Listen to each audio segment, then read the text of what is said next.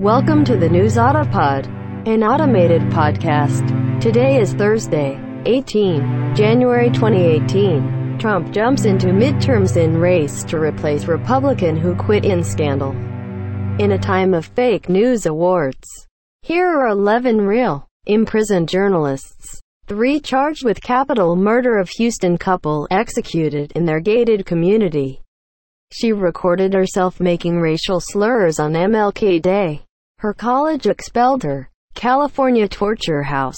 13 siblings allowed to eat once a day. Shower twice a year. Obama welcomed Trump to Washington a year ago. They haven't spoken since. New California. Five times Californians failed to split the Golden State. U.S. slips behind China in new global leadership poll.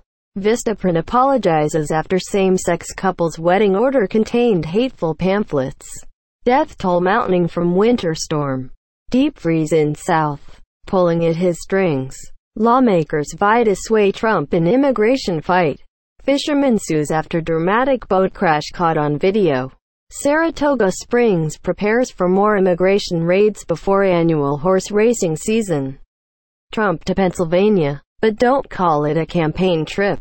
Rick Perry hugged a coal baron. This photographer got the picture. Then he was placed on leave. Thousands of rare, first edition Stephen King books and manuscripts destroyed in freak accident. Deputy fatally shoots 16-year-old boy in Ohio courtroom. Authorities say, Chamillionaire offers to help family of immigrant deported to Mexico. New HHS Civil Rights Division to shield health workers with moral or religious objections. Officials fear China compromised U.S. covert communications. Report says. Thank you for listening to the News Autopod.